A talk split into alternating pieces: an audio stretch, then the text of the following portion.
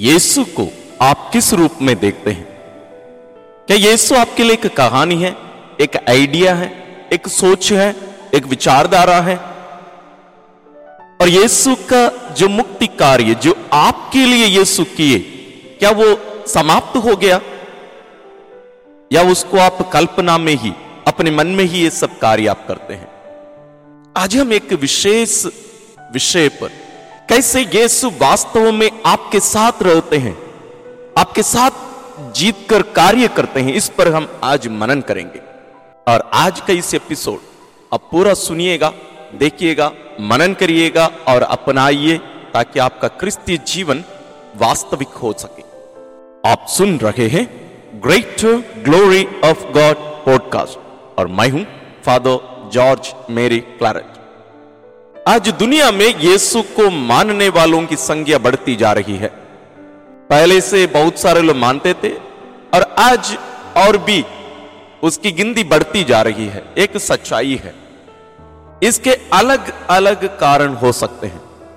लेकिन यीशु वास्तव में किस रूप में हमारे बीच में है और उनकी बातों को एक पुस्तक के रूप में मानना कितना उनके कार्य को सीमित कर देता है? इस बात पर हमें गौर करने, विचार करने की ज़रूरत है। यीशु ज़रूर इस धरती पर मानव रूप में लगभग 2000 साल पहले थे। कि आज यीशु आपके साथ है? यदि है तो किस रूप में है? क्या आप उस ठोस रूप को देखकर आप बता सकते हैं कि हाँ, ये यीशु है? मेरे बहुत सारे भाई बहनों को, जो केवल बाइबल को रखकर कहते हैं कि इतना ही पर्याप्त है। वास्तव में उसमें बहुत सारी समस्याएँ हैं। उस पर मैं बात में मनन करूँगा, आपसे शेयर करूँगा कुछ बातों को। लेकिन उसके पहले हमें देखना है कि क्या यीशु जो इस धरती पर आपके लिए आए, आपके लिए अपने आप को बलि चढ़ाए, आपको अपने लहू के कीमत पर खरीदे हैं, अपना लिए हैं, मुक्ति दिलाए हैं क्या वो यीशु आज आपके साथ रहकर, उन मुक्ति के फलों को आपको देखकर, आपको उस मुक्ति में पूर्ण रूप से सहभागी होने का कार्य कर रहे हैं या नहीं? यदि नहीं है तो आप उस मुक्ति के सहभागी नहीं हो सकते हैं। इस बात को आप ध्यान से सुनिए, समझिए। यीशु ने कहा, दुनिया के अंत तक मैं तुम्हारे साथ हूँ।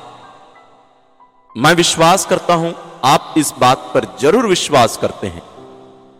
लेकिन किस रूप में? क्या आप कभी यीशु का अनुभव अपने जीवन में किए हैं? यीशु का जो दूसरा नाम है, जिसको बाइबल में हम पाते हैं, वो है एमैनुअल या इमैनुअल जिसका अर्थ है, ईश्वर हमारे साथ है। क्या ये यीशु जो एमैनुअल है जो इस धरती पर हमारे साथ रहने के लिए मानव रूप में आए, क्या वो यीशु हमें अनाथ छोड़कर चले गए क्या वो यीशु हमारे बीच में नहीं है? क्या वो यीशु आपके साथ रहकर आपके सुख दुख के सहभागी नहीं होते हैं? क्या वो यीशु आपको हर दिन नहीं संभालते हैं? क्या वो यीशु आपके पारिवारिक जिम्मेदारियों को निभाने में आपका साथ नहीं देते हैं? कि वही यीशु, जब बहुत सारे लोगों का पाप क्षमा किए, वहीं पर बोले, तुम्हारे पाप क्षमा हो गए हैं। और बहुत सारे लोगों को चंगाई दिए, कहे, तुम्हारे विश्वास ने तुम्हें चंगा कर दिया है। क्या वो यीशु आज भी वो कार्य नहीं कर रहे हैं? इन सभी कार्यों से बढ़कर, जो मुक्ति कार्य है, वो वास्तव में यीशु कर रहे हैं आज भी इस धरती पर रहकर। यीशु के पुनरुत्थान के बाद, उनके स्वर्ग आरोहण के समय, उनके शिष्यों ने यीशु को स्वर्ग में आरोहित होते या स्वर्ग चढ़कर जाते देखा। लेकिन हम बाइबल में देखते हैं, प्रेरित चरित्र में, या प्रेरितों का कार्य, उस पुस्तक में हम देखते हैं कि यीशु साउल को दर्शन देते हैं, जिनको हम संत पौलुस के नाम से हम जानते हैं। वहाँ वास्तविक दर्शन होती है। संत पौलू स्वयं भी इसके बारे में लिखते हैं। वहाँ साक्षात दर्शन यीशु का उन्होंने पाया। और वही अनुभव उन्हें एक महान संत केवल नहीं, बल्कि दुनिया में अलग अलग देशों में जाकर उस प्रभु का प्रचार करने में वो मदद किया था।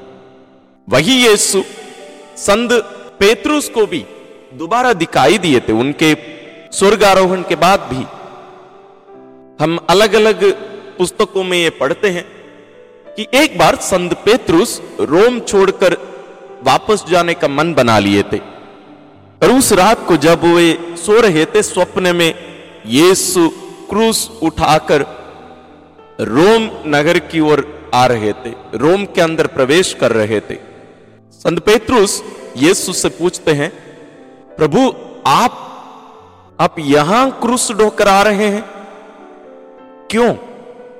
तो यीशु ने पेतरुस से कहा, यदि तुम यहाँ से भाग निकलना चाहते हो तो मुझे यहाँ आना पड़ेगा। यहाँ प्रभु यीशु संत पेतरुस को दर्शन देते हैं, स्वप्न में ज़रूर। और भी बहुत सारे लोगों के जीवन में हम ऐसी बातों को देख सकते हैं। उदाहरण के लिए, असिसी के संत फ्रांसिस उनके मन परिवर्तन के पहले एक चर्च में बैठकर प्रार्थना कर रहे थे। वहाँ जो क्रूस रखा हुआ था, उस क्रूस में जो प्रभु येसु का जो प्रतिमा है, उसकी आँखें खुल गई। सन फ्रांसिस उस प्रभु को देखते हैं। वह अनुभव उनके जीवन को परिवर्तित कर देता है, बदल देता है। संत मार्गरेट के बारे में आप लोग ज़रूर सुने होंगे। यदि आप उनको नहीं जानते हैं तो भी पवित्र हृदय के बारे में, प्रभु येसु के पवित्र हृदय के बारे में ज़रूर आप सुने होंगे। कैथोलिक घरों में इनका चित्र और इंटरनेट में इनका चित्र तो बहुत मिलता है। संत मार्गरेट को प्रभु येसु दर्शन देकर उनसे कहे थे, मेरा चित्र ऐसे ही बनाओ, साक्षात दर्शन। और संत फौस्तीना को वही प्रभु दर्शन देकर उनसे कहते हैं, जैसे मैं अभी दिख रहा हूँ मेरा चित्र बनाओ। और संत फौस्तीना अपनी डायरी में लिखती हैं कि यीशु उन्हें एक प्रार्थना दिए थे, जिसको हम दया की माला बिंदी के रूप में जानते हैं। ये साक्षात दर्शन, यीशु स्वयं ऐसे बहुत सारे लोगों को दिए हैं, और भी अनगणित लोग हैं। मैं उन सभी का नाम यहाँ नहीं लेना चाहता हूँ। लेकिन वही यीशु क्या आज भी आपके साथ और मेरे साथ रहकर हमारे इस जीवन यात्रा को, हमारी इस मुक्ति यात्रा को, क्या वो सफल बनाने में हमारी सहायता कर रहे हैं? उसको पूरा कर रहे हैं या नहीं? क्या यीशु आज आपके लिए और मेरे लिए एक कल्पना है? एक कहानी है, एक पुस्तक में समेट गए एक ऐतिहासिक पुरुष है। क्या ऐसा है? यदि ऐसा है तो हम वास्तविक क्रिस्तीय जीवन ना तो जी रहे हैं और ना जी सकते हैं। सच्चाई यह है, ईश्वर आज भी हमसे बातें करते हैं। अब ईश्वर को एक पुस्तक के अंदर समेट कर मत रखिएगा। आज भी ईश्वर एक बच्चे के द्वारा आपसे बात कर सकते हैं। आपकी जीवन की घटनाओं के द्वारा आपसे बातें कर सकते हैं। जैसे संत पेतरुस को स्वप्न में दर्शन दिए थे, वैसे आपके स्वप्न में आकर आपसे बातें करते होंगे। ऐसे बहुत सारे लोग आकर हमसे कहते भी हैं। ईश्वर आज भी हमसे बातें करते हैं। उस पवित्र बाइबल के द्वारा केवल नहीं। इसका अर्थ यह है कि हमें अपने कान और अपनी आँखें खुला रखने की ज़रूरत है। हम सोचें कि ईश्वर केवल अपने पवित्र बाइबल के द्वारा, पवित्र वचन के द्वारा ही केवल हमसे बातें करते हैं। तो हम गलत फेमी में होंगे। जो ईश्वर इस धरती पर मानव रूप में रहकर अपने शिष्यों से बातें किया करते थे, लोगों से बातें किया करते थे, वही यीशु आज हमारे बीच में रहकर हमसे बातें करते हैं। और एक ठोस माध्यम है, पवित्र कलिसिया। आज हम लेकिन कैसे पहचाने कि वास्तविक सच्ची कलिसिया कौन सी है? आज आपको हज़ारों हज़ारों मिलेंगे। हज़ारों हज़ारों में है। इसलिए हमें सच्ची वास्तविक कलिसिया को पहचानना ज़रूरी है। और यदि आप उनमें से एक हैं जो कहते हैं कि मैं कोई भी कलिसिया से नहीं जुड़ा हूँ, मैं प्रभु को मेरे मुक्तिदाता मानता हूँ और कहीं ना कहीं जाकर मैं बपतिस्मा ले लिया हूँ या नहीं भी लिया हूँ, और मैं अपने घर में ही रहकर प्रार्थना करता हूँ, वचन पढ़ता हूँ आप एक बहुत बड़ा रिस्क ले रहे हैं। क्या आप जब वचन पढ़ते हैं, बाइबल पढ़ते हैं, क्या आपको सभी बातें समझ में आती हैं? हमारे घरों में कितने सारे बाइबल होंगे? मेरे यहीं पर, मेरे टेबल पर ही तीन चार प्रति बाइबल कॉपी है। अंग्रेज़ी, हिंदी, और भी कुछ भाषाओं में है मेरे पास। क्या यीशु इस पुस्तक के द्वारा ही केवल बात करते हैं? और क्या हम उस पुस्तक को पढ़ने से क्या ईश्वर की इच्छा जान सकते हैं? हमें इस बात को ध्यान में रखने की ज़रूरत है। आप किस ग्रुप में या किस कलिसिया से जुड़े हैं? वो भी बहुत ही महत्वपूर्ण बात होती है। जो वहाँ आपको शिक्षा देते हैं, उनको कौन अधिकार दिया? क्योंकि यीशु ने कहा, तुम पेतरुस हो, अर्थात चट्टान, और इस चट्टान पर मैं अपनी कलिसिया बनाऊँगा। उसका निर्माण करूँगा। और उसी कलिसिया को यीशु आदेश दिए, अपने कार्यों को जारी रखने की ज़िम्मेदारी उसे सौंपे आज कितनी सारी कलिसियाएँ हैं, कितने सारे ग्रुप में हम बटे हुए हैं।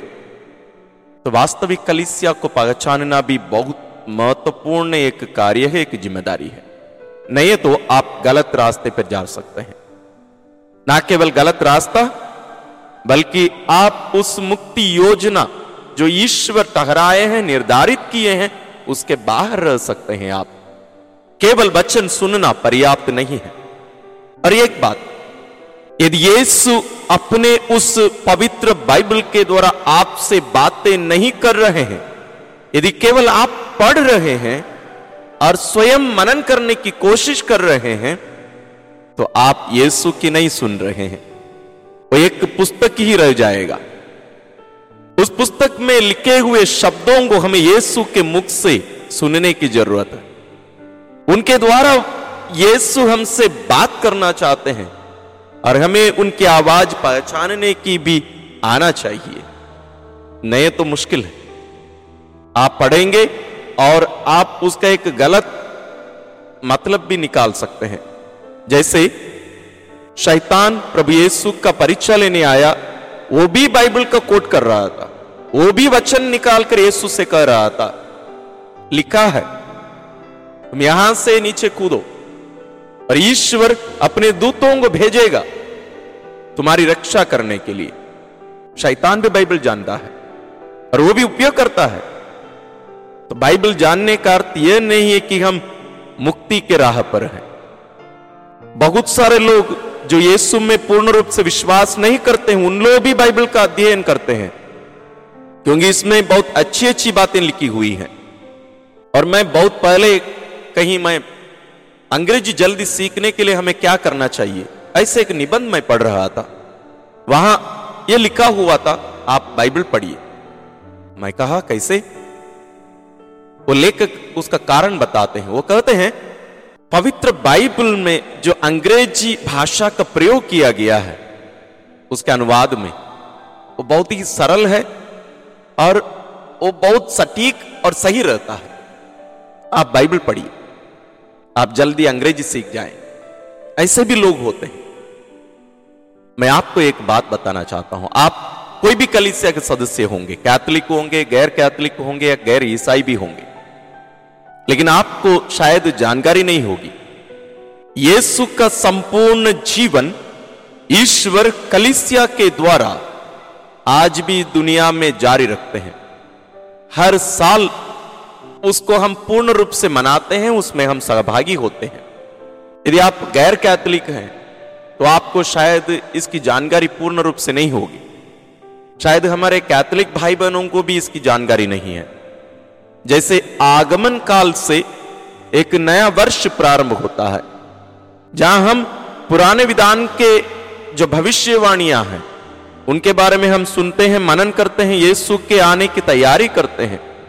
फिर हम यीशु का जन्मोत्सव मनाते हैं। ऐसे यदि हम देखते जाएँ तो हम देखेंगे कि यीशु का संपूर्ण जीवन एक काल चक्र में बांट कर रखा गया है। और अभी वर्तमान में जो काल है है सामान्य काल। जहाँ हम यीशु के प्रवचन को हम सुनते हैं, उनके चमत्कारी कार्यों को देखते हैं, लोगों के बीच में रहकर उनके जीवन के सहभागी होने के बारे में हम सुनते हैं, ये वास्तव में मिस्सा बलिदान के लिए केवल नहीं है। हमारे बहुत सारे कैथोलिक विश्वासी भी ये सोचते हैं, ये जो काल में बांट कर रखा गया है, केवल चर्च के लिए है। मिस्सा बलिदान में भाग लेने के लिए नहीं। उस कालखंड के अनुसार हमें यीशु के जीवन में सहभागी होने के लिए ईश्वर आमंत्रित करते हैं। ये केवल प्रार्थना करने के लिए नहीं है। मतलब कुछ मांगने के लिए या चर्च में कुछ करने के लिए केवल नहीं। ईश्वर हमारे साथ रहकर हर दिन, हर पल, हर क्षण हमारे साथ चलकर, हमारे जीवन के सहभागी होकर हमें अपनी जो मुक्ति है, उसमें पूर्ण रूप से सहभागी बनाना चाहते हैं। वो पूर्ण रूप से हमें उस मुक्ति का फल हमें देना चाहते हैं। तो हमें उस यीशु का साथ पाना और उसका अनुभव करना, उन्हें आमंत्रित करना, उन्हें अनुमति देना बहुत आवश्यक है। जैसे हम सुसमाचार में सुनते हैं, यीशु किसी के घर गए जैसे जके उसके घर गए वह उनसे बातें किए। क्या बागी यीशु आपके घर नहीं आते हैं? आपसे बातें नहीं करते हैं? यदि नहीं है तो हम वास्तव में ईश्वर के लिए अपने कान और अपनी आँखें बंद करके रखती हैं। हम ईश्वर को एक पुस्तक में बंद करके रखती हैं। हम ईश्वर को एक चर्च में बंद करके रख दिए हैं। और इन सभी बातों से बढ़कर, जो ईश्वर शब्द के रूप में थे जो मरियम से शरीर धारण कर मनुष्य बनकर इस धरती पर निवास करने, हमारे बीच में निवास करने आए, वही यीशु आज पवित्र युक्रिस्त के रूप में हमारे बीच में उपस्थित हैं। यीशु की अलग अलग उपस्थिति हम इस दुनिया में देख सकते हैं। ज़रूर, वचन के द्वारा भी यीशु उपस्थित है। लेकिन सबसे ठोस, सबसे वास्तविक, सबसे सच्ची उपस्थिति यदि हम देखने जाए वो पवित्र युक्रिस्तीय उपस्थिति है। विशेष रूप से पवित्र मिस्सा बलिदान में हम वही प्रभु यीशु के जीवन में हम सहभागी होते हैं, जो पवित्र ग्रंथ, पवित्र बाइबल के रूप में हम मानकर, उनके वचन हम जो पढ़कर हम समझने की कोशिश करते हैं, उन सभी घटनाओं को हम वहाँ साक्षात होते देखते हैं। उन घटनाओं को हम घटित होते देखते हैं, उनमें हम सहभागी होते हैं। मानो 2000 साल पहले यीशु जब इस धरती पर मानव रूप में थे, आप और मैं उनके साथ चल रहे हों, या उनका स्पर्श का अनुभव कर रहे हों, या उनकी आवाज़ सुन रहे हो, वो अनुभव पवित्र युग क्रिस्तीय बलिदान में होता है, और कहीं उस अनुभव को हम नहीं पा सकते। इसलिए पिछले एपिसोड में हमने मनन किया कि कैसे कैथोलिक कलिसियाई जो मिसा बलिदान है, अन्य सभी जो प्रार्थनाएँ हैं जो प्रोटेस्टेंट चर्चेस में जो प्रेयर सर्विसेज़ होते हैं, उन सबसे क्यों अलग है, क्यों बढ़कर है, इस बात को आपको समझने की ज़रूरत है। यदि आप उस एपिसोड को नहीं सुने हैं, नहीं देखे हैं, आप ज़रूर उसको देखिए, उसका लिंक मैं डिस्क्रिप्शन में दे रहा हूँ। आज भी हम यीशु की सुन सकते हैं। आज भी हम यीशु को देख सकते हैं। आज भी हम यीशु का स्पर्श कर सकते हैं। हर क्षण यीशु हमारे साथ है। लेकिन इन सभी बातों से बढ़कर पवित्र युग क्रिस्ती बलिदान के द्वारा यीशु हमारे साथ है। वहाँ आप यीशु को देख सकते हैं, उनकी सुन सकते हैं, उनको स्पर्श कर सकते हैं, केवल नहीं, हम उनके साथ एक भी हो सकते हैं। यीशु हमें अपना शरीर और रक्त देते हैं। वो मरा हुआ लाश नहीं है, उनके शरीर का एक टुकड़ा नहीं है। संपूर्ण प्रभु, हम हर एक में प्रवेश करके हमारे साथ एक हो जाते हैं।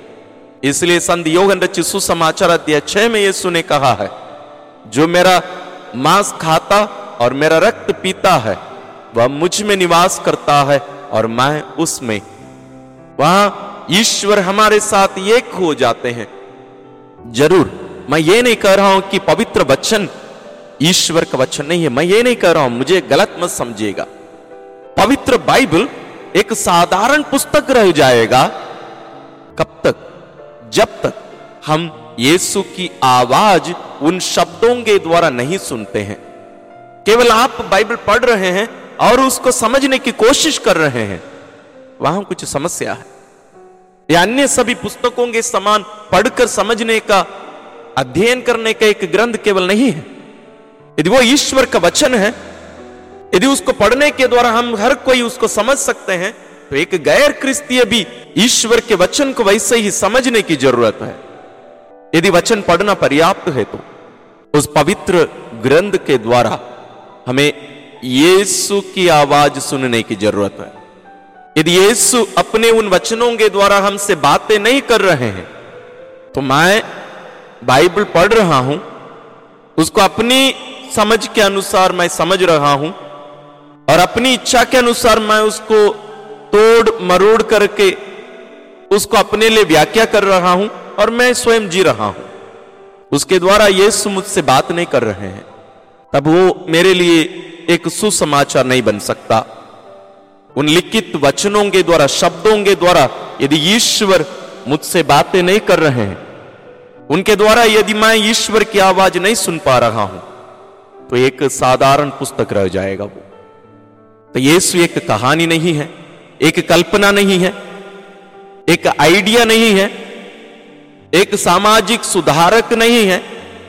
जैसे आजकल बहुत सारे लोग यीशु को मानते भी हैं वैसे, बल्कि यीशु ईश्वर है, जो आपसे बहुत प्यार करते हैं और आपके साथ रहने के लिए आपके साथ है। इसलिए बाइबल के सबसे आखिरी पुस्तक में यीशु कहते हैं, मैं द्वार पर खड़े होकर कटकटाता हूँ जो मेरी आवाज़ सुनकर मेरे लिए अपना द्वार खोलेगा, मैं उसके यहाँ आकर उसके साथ भोजन करूँगा और वह मेरे साथ। यीशु आपके और मेरे जीवन में प्रवेश करने के लिए इंतज़ार करते हैं। वो जीवित प्रभु हमारे साथ हैं, आज भी हैं हमारे साथ। वे हमारे जीवन के सहभागी होना चाहते हैं। वो मरे हुए एक मुर्दा व्यक्ति नहीं है, वो जीवित प्रभु हैं, हमारे साथ हैं वो। इस सच्चाई को हमें अनुभव करने मानने और जीने की ज़रूरत है। और वही प्रभु के जीवन में हम सहभागी होते हैं। कलिसिया के कार्यों के द्वारा ईश्वरीय संपन्न करते हैं। इसलिए आप अपने जीवन का मूल्यांकन करिए। आप अपने विश्वास का मूल्यांकन करिए। आप क्यों प्रार्थना सभाओं में सहभागी होने जाते हैं? आप क्यों बाइबल पढ़ते हैं? क्या केवल चंगाई पाने? केवल अच्छा लगने? तो समस्या वो मुक्ति नहीं है। चमत्कारों के लिए प्रार्थना सभाओं में जाना मुक्ति पाना नहीं होता है। मुक्ति का राग क्रूस का रास्ता है। उस कलवारी पहाड़ की ओर जाने के लिए यीशु हमें आमंत्रित करते हैं। जो मेरा शिष्य बनना चाहता है, वो अपना आत्मत्याग करे और अपना क्रूस उठाकर मेरे पीछे हो ले। मैं यीशु के पीछे होने की ज़रूरत। वो हमारे दैनिक जीवन में यीशु हमारे दैनिक क्रूस उठाकर उनके पीछे होने की शिक्षा हमें देते हैं। वो हमारे साथ है। इन सच्चाइयों को हम समझें और सही कलिसिया में आप सहभागी होइए। सही कलिसिया के सदस्य बनिए। जो गलत शिक्षाएँ देकर, गलत फेमी में आपको फंसाने की कोशिश कर रहे हैं, उनके फंदों में मत गिरिएगा। यीशु जिस कलिसिया की स्थापना किए, जो 2000 साल पुरानी है, उस कलिसिया के सहभागी बनिए। उसके सदस्य बनिए। नहीं तो आप देखेंगे कंड कंड में बटे हुए हैं।